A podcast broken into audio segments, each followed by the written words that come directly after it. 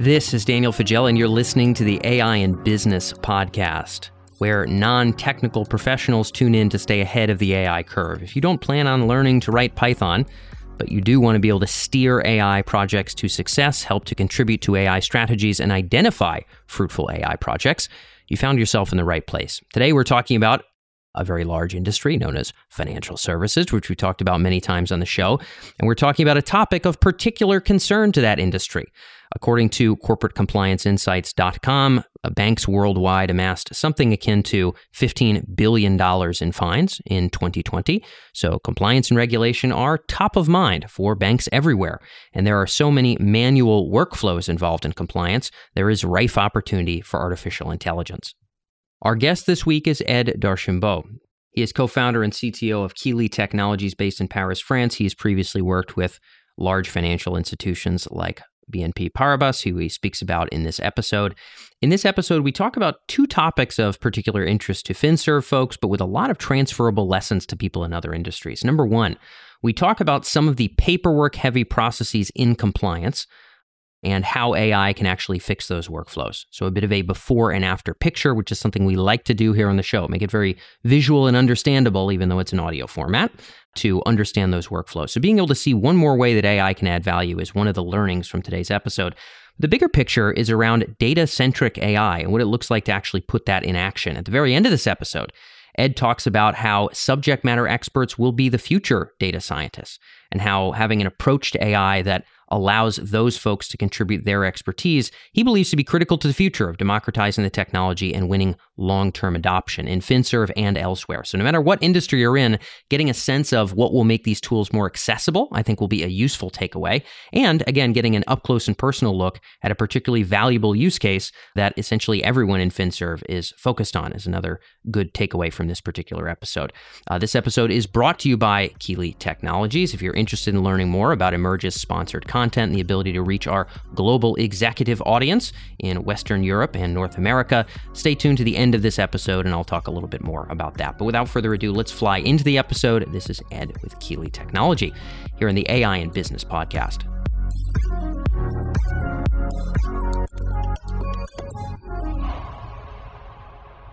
So, Ed, welcome to the program. Thanks for being with us. Thanks, Dan. Thanks for having me. Yeah, I, we're going to be diving in on the compliance and banking space, a space that is hot and many of our listeners care a good deal about.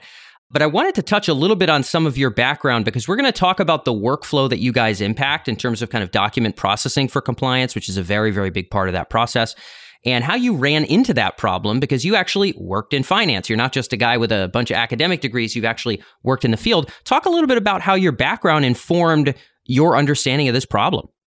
Okay, so um, I so my background was was in fact mostly in, in, applied mathematics and computer science, and then I specialized in machine learning. I worked during uh, many years uh, in uh, algorithmic trading, so working for banks and uh, and hedge funds. Yes. And for the little story, my uh, first experience was at Lehman Brothers, uh, right before the bankruptcy. Oh wow! Okay, that's yeah, that's that's a learning experience, huh? Yeah, yeah, yeah. Indeed, it was was super weird. And and in 2015, when the unstructured data topics started to emerge, I got appointed by BNP Paribas, so the leading uh, European yep. bank, yep. Uh, to create their AI lab. Um, and so the idea was for them to be able to process their unstructured data. What they realized at that time is that they were experts in uh, processing the structured data, so everything what fits in an Excel, Excel spreadsheet. But 80% of the data in the bank was unstructured. So in emails, feed of news, contracts, phone call records, and so on and so on and so forth. And they were unable to process it. The APIs on the cloud on the cloud uh, were not specialized enough. Uh, for instance, if you use a speech to text uh, from uh, uh, Google on uh, traders' conversations, you have an error rate of more than 50%. Yeah. And so it doesn't work. And so the, the goal of the team was to equip the bank uh, with its own models to be able to process the, this, this data. And one of the uh, major uh, field of application uh, was compliance because it's full of unstructured data. It's uh, full of contracts, emails, yep. Uh, document processing. And so the way we did it was to, so we had access to massive amount of raw data, but the data was not labeled. So we were unable to train our own models. Uh, so at that time we created, so there was no labeling platform market. So we created a small one internally. It unlocked a lot of topics. In three years, the team went from just two people uh, to 50 people. And we handled uh, hundreds of use cases across the group, and most of them in, in uh, compliance. Got it. And this is with Paribas? Correct. Yes. it's got it. Got it. Okay. Got yeah. it. Yep. So Lehman is obviously a very substantial firm, and obviously Paribas is similarly, you know, global financial services organization. So big company, and it sounds like this AI lab scaled pretty quickly. Compliance was a big part of that experience, and so you got close to this problem. I'd love to, if we could, Ed, talk a little bit about kind of the nitty gritty of the paperwork processing and the document processing that has to happen in compliance. What kinds of documents are we talking about in this particular example? Because there are so many, right? Compliance is actually almost like an, an unlimited space of, of workflows. But what are the kinds of, I guess, documents where you folks are focused and how are they being processed today? And also, wh- why is that less than ideal from a business standpoint? Walk us a little bit through the, the state of uh, document processing and compliance now. So, um, uh, many documents and many use cases in compliance. So compliance is about preventing uh, tax evasion, uh, money laundering, uh, staying out of uh, activities that are not in line with the ethics and policy of the bank. So maybe two use cases. One of them is, I mean, one area is, is KYC. The idea in KYC is to, so when you onboard a new customer, also for existing customers, you need to gather and to validate information about them. And so, for instance, for individuals, you need to validate information coming from proof of identity, a tax notice, a proof of residence. So to extract the first name, the last name, and to cross-check the information. Uh, same thing for legal entities, but we with other kind of documents uh, like extract of trader register, of activity, and so on and so forth. Uh, other use case, another kind of use case is uh, is to do list screening. So when you sign a contract, you need to make hmm. sure that the people you are dealing with are not terrorists. And so you need to match the different entities that you find in documents, so individuals and uh, legal entities, with internal and external watch lists, uh, sanction list, uh, politi- politically exposed uh, person, yes, um, stuff like this. And so you need to do this in a, a huge variety of documents, such as application forms, uh, bills of exchange, uh, certificates of origin, Yep. Yep. And so it's it's super it's super complicated, and it's super yeah. complicated for different reasons, because of the variety of the documents, because of the variety of the the entities that you need to extract. Yeah. Uh, because of the variety of the regulation, and the regulation is reinforced regularly, and so it's evolving, and it's it's it's complicated, and the way it's done today is uh, outdated. Either it's done manually, so people print contracts and they use a stabilo and they read the contract and they underline entities and then they uh, manually type the name of the entities in a search engine to match against the watch list. But of course, it's inefficient because it's completely man- manually done. You do mistakes uh, yes, because the yes. humans are human error. Yeah, are, yeah, are not good as are super smart, but not good at doing uh, systematic things. And sometimes some processes are uh, automatized, but rule based. And it's, it's not scalable. Uh, so for instance, if I uh, tell you I heard that uh, Paris Hilton stayed at the Hilton in Paris, it's super complicated based on rules to make the difference between Paris Hilton and the Hilton and the city Paris. Yeah, yeah. And, there, there's a, so there's a yeah, yep. Yeah, and so you need a, a change of paradigm to to tackle those use cases. Yeah, and and clearly also tell me if I'm wrong here, but having done a bajillion interviews on the compliance space, there's also an unlimited number of new ways that people can get past the rules. So if, if it's a rules based system of how we determine if somebody's a terrorist or not, eventually people potentially could figure out kind of how to weave around those rules. So we need to detect new anomalies, detect new problems because we're not dealing with a static state space, we're dealing with an active adversary. So it feels like that is also one of the bigger reasons that the rule systems really are not are not going to be the basis of kind of where the future of these processes head. But let me know your thoughts about that. Exactly, you're you're you're, super correct. Defining rules is super difficult because you need to take into account a lot of, of context and you need to um, make those rules evolve. And when it's rule based, it's super complex to maintain. And we, we can do a comparison with what was done for Google Translate. Google Translate a few years ago was uh, rule, rule based and it was made of uh, more than 500,000 of lines of code. Yeah. So very difficult to maintain. Today it's uh, deep learning based and it's just 500 lines of code. So three order of magnitude smaller. And so it, it completely changed both the performance of the model and its maintainability.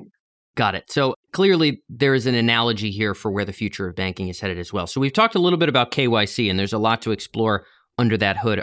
Is there another compliance use case you want to touch on before we swivel over to talk about how AI can potentially improve some of these workflows? Or do we just want to move over to the AI part? So, yes, we talked about uh, KYC. Yep. We talked about list screening, so screening yes. yep, contracts yep, yep. And, matching them against uh, uh, sanction lists. Yep. You also have uh, um, transaction monitoring. So making sure that there is no money laundering uh, when people uh, uh do transfer uh, transfer money between between banks. Yes. To be a bit more more general, you you have three kind of use cases in compliance. You have tasks that you need to automate uh, because they are repetitive and so painful and error prone. And for instance, contract uh, screening is one of them. You have tasks that are superhuman, so to be achieved by a human. So for instance, transaction monitoring, you cannot monitor manually all the transactions.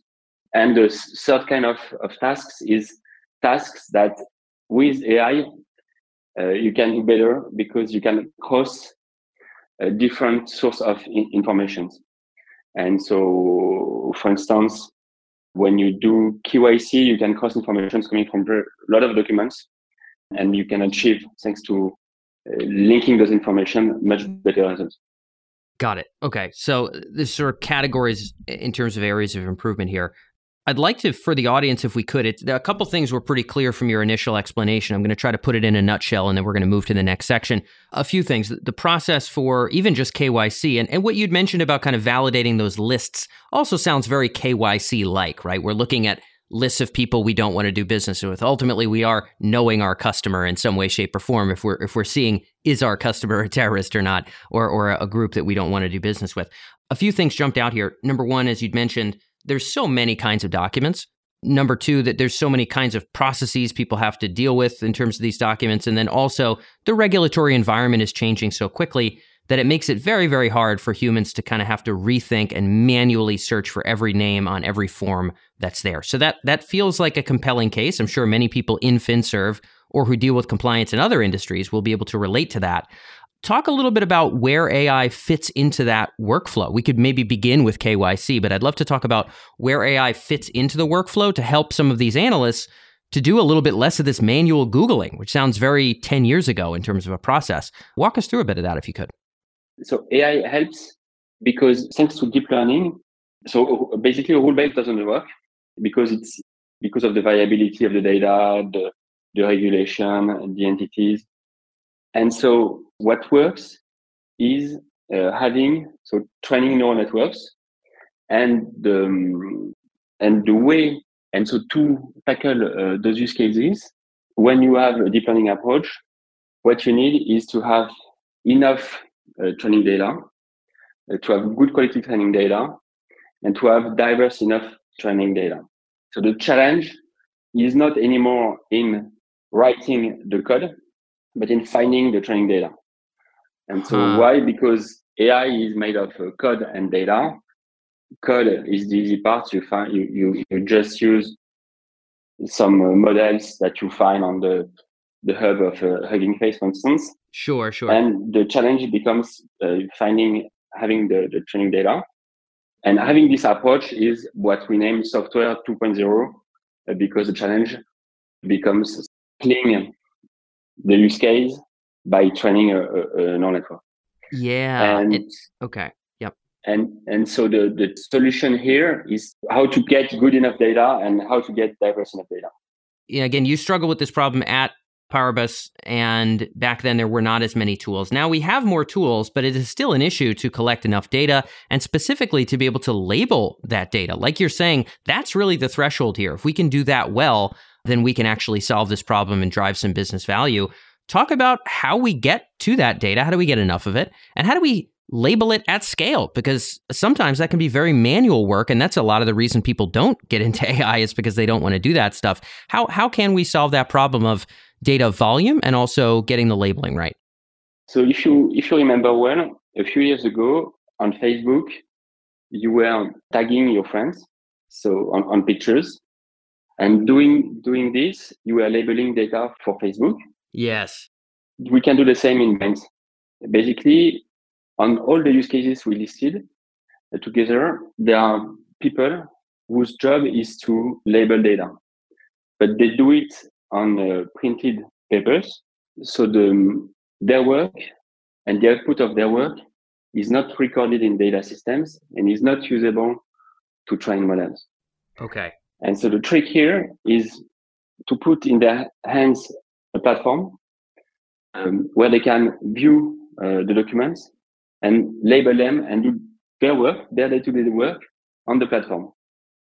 And on the other side of the platform, you have the data scientist that can get the label data and train a model, and his model use uh, the subject matter experts, the compliance officers, to do their labeling job. And so what you do doing this is you start building a human in the loop machine learning development process. Yeah, yeah, yeah. Where you create and you enforce collaboration between the subject matter experts, the machine learning engineers, the data quality engineers, the project managers, and this becomes a, an efficient way to develop AI. And this is what we name uh, data centric AI. And what you get when you do this is faster AI projects because you, you get value from D1. From D1, the machine learning engineers collects label data and the, the subject matter experts get helps from the models of the machine learning engineers. Yep. So faster projects, better performances because you have a collaboration between human skills of the compliance officer, of the compliance uh, operator, and um, and the models. So the model is good because systematic, and the human brings more context when the cases are, are, are difficult. Uh, so better models, faster projects, and trustworthy models, trustworthy AI, because the way you develop your models is fully transparent and data and example uh, driven. Yes. And yes. so you control through the data and through data labeling uh, what your model uh, knows and what it doesn't know. Yes. Okay. Got it. So the the answer here for data volumes and data labeling is take the processes that humans are doing already to make these critical decisions, make those processes digital. So there's this ongoing, constant feedback loop, and allow your own smartest team members to kind of do some of this thinking. Now, when we do enough of this, Ed, you know, we get enough data volume and it's labeled in the right way, my estimate is that some of these decisions can either be made easier for human beings or maybe they can be automated entirely. Talk a little bit about what happens once we have enough of this labeled data. So we get we get humans in the loop, we we make their workflow digital a little bit faster. We start using that to train an algorithm. When that algorithm is great at detecting terrorists or or detecting fraudulent payments or whatever it is that we're detecting, how does that affect our workflows for you know w- within the financial institution? Then when your when your model is is is ready, you can productionize it to deploy it in production. And very often you want to keep a human supervision. Yes. Um, so basically you won't change your workflow, but the workload of the human being will be lower. So the operator will be able to, to focus on the the complex part of the document. And so one part of the of the, the document flow will be automatically labeled, and one of the part will land in the in the hands of the human operator uh, that will uh, review them review them manually. Got it. Okay. And the way that we've seen this happen sometimes, I just love your clarity on this particular use case, is that once a system is trained sufficiently, we're able to have some kind of a confidence interval on everything that comes through. So maybe for KYC, it's a confidence interval on is this a terrorist or not. Maybe if it's for you know fraudulent payments, we might be able to get a sense of is this likely to be fraud or not. And then human beings are spending more time looking at those real risks versus you know examining every single case with the same level of ferocity, which maybe is not the best use of your time. Is that indeed a big part of the ROI, or do you like to kind of describe the way the workflow changes a little bit differently than that? So the ROI is is is threefold. I think the, the, the first one is you reduce uh, your operational risk, and this is the the most important one. So basically, as we said, humans alone they do mistakes, and those mistakes have a huge cost for uh, banks. Uh, you can just have a look at, at the list of banks that got fined every year. It's oh, in yeah. terms of uh, billions of, of dollars. Yep. So yep. you reduce your operational risk. First one. The second one is you improve the efficiency. So the process is the review of the documents, the document processing is, is faster. So you get a, a better uh, customer uh, experience. And you can also use your workforce, your people internally for more added value tasks. And the third uh, takeaway is you also reduce the risk of, of data leakage because if you don't print documents, print out documents anymore, if you have a fully digital uh, process, then you reduce uh, this, uh, you improve your, your data security as well. Got it. So you're you're saying that security can be improved as part of this process. Talk a little bit about kind of how that is. I actually think that that's probably less talked about. So the efficiency that you talked about definitely is mentioned a lot in the compliance space. There's so many manual, slow processes that can be sped up, and we can use human time more efficiently. The risk reduction argument is probably the biggest argument, frankly. Um, we, you know, when it comes to big financial institutions, we see them very much as defensive players. They're really interested in not getting slapped by regulators. Like you said, you can go on Google, you can look at all those regulatory consequences. So that one makes a lot of sense too. But the security element, actually, I have not heard very many founders or practitioners really talk about this. How can making this process digital become even more secure? So making those those process fully the process is fully um, digital helps you to control the, data flows and to uh, make the data flows more mature. And so this is a critical issue. Today, you can still find on some uh, compliance uh, use cases, people having to get data out of the bank systems, send them even uh, sometimes to the cloud um, yeah. And this is not uh, uh, possible. And so uh, having things fully digitalized uh, helps you to, to better control the security of your of your of your data. Got it. Okay. So probably, in in my opinion, maybe an, an uh, under-examined, if not underrated, part of the ROI calculation for folks in financial services that are thinking about streamlining this. Ed, in terms of our last question here. We've talked a bit about what these workflows look like today, and obviously you've seen them up close and personal, so that was useful. We've definitely gotten into where AI fits in, and you've talked about kind of this paradigm of human in the loop, which some of our listeners will certainly be familiar with, of being able to put the training of the algorithm in the hands of the people that already are the smartest at this and who can continuously feed feedback into the system.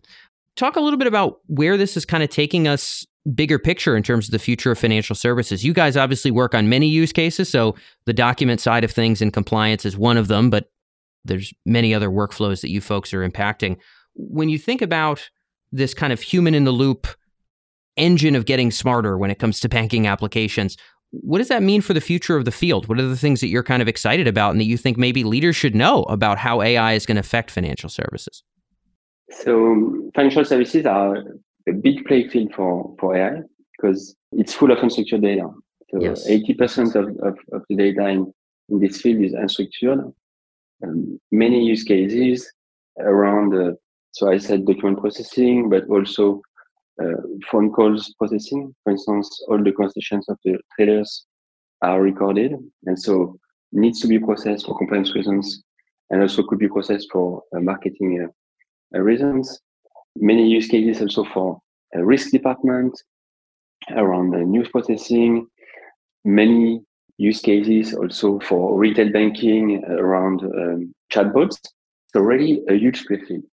The thing is, you have so many use cases and few uh, talented people, yeah, um, you need yeah. to be able to to scale and to do it and to ship projects uh, uh, fast enough.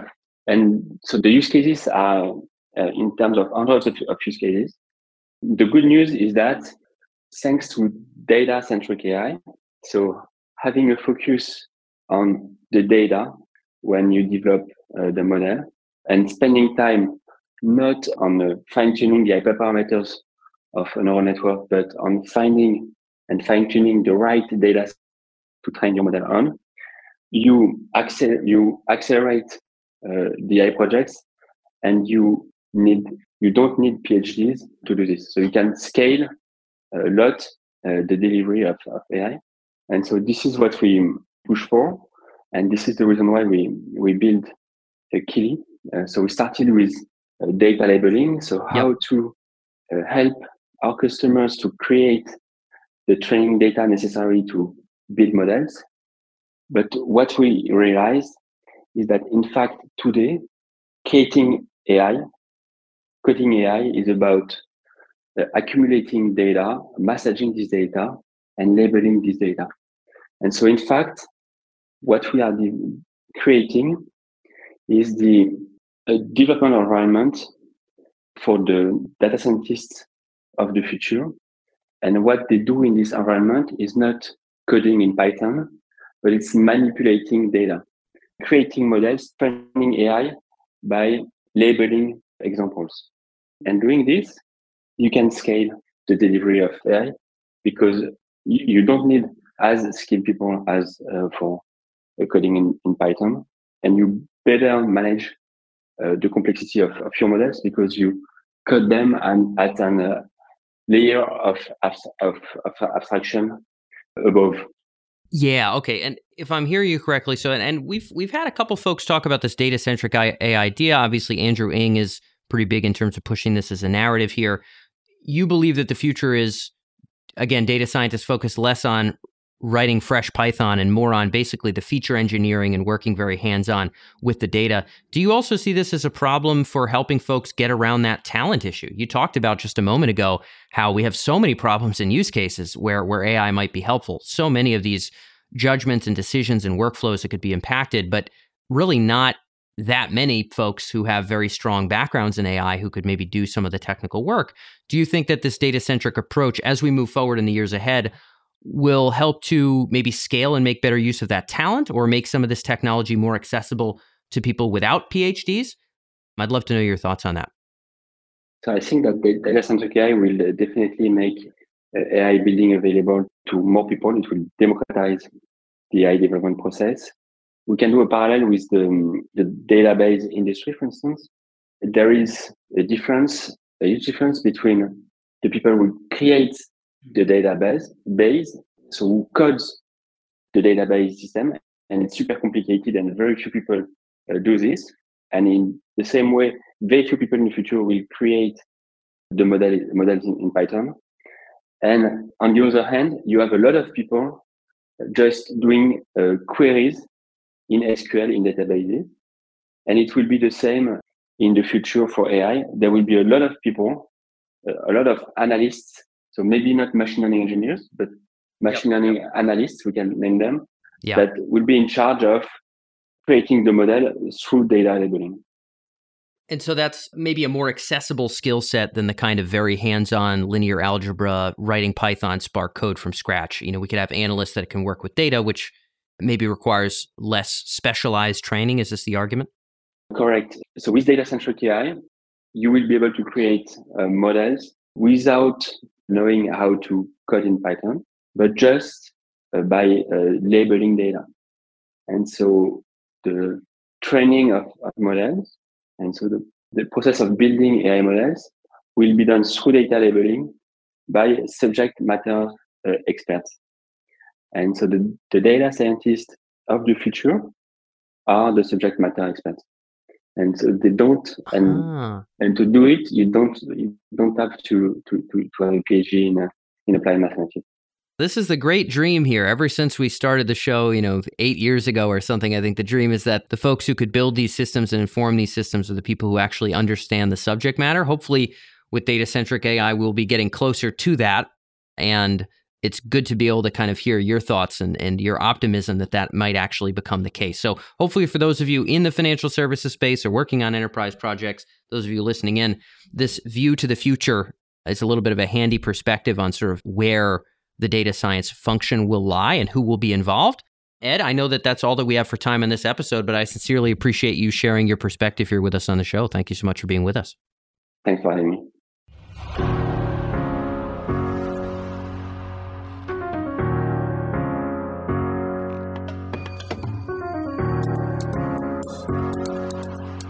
So that's all for this episode of the AI in Business podcast. A giant thanks to Ed for being able to join us all the way from Paris. And thank you to you, our listener, for being here with us every week and tuning in for these episodes. I hope you got a lot out of today's use case and the particular takeaway around how data centric AI hits the ground running and how setting up these systems where subject matter experts can actually be the trainers in a big picture sense, not just in a limited single use case sense. Hopefully that was helpful as well. As I mentioned before, this episode was sponsored by Kili Technology. If you're interested in reaching Emerj's global executive audience of folks interested in adopting artificial intelligence, if you offer a B2B AI product or service, you can reach us at emerj.com slash AD1.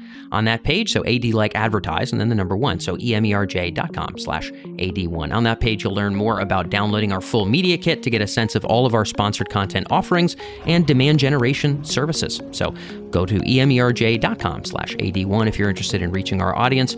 And otherwise, thank you again so much for tuning in. I look forward to catching you in the next episode here on the AI and Business podcast.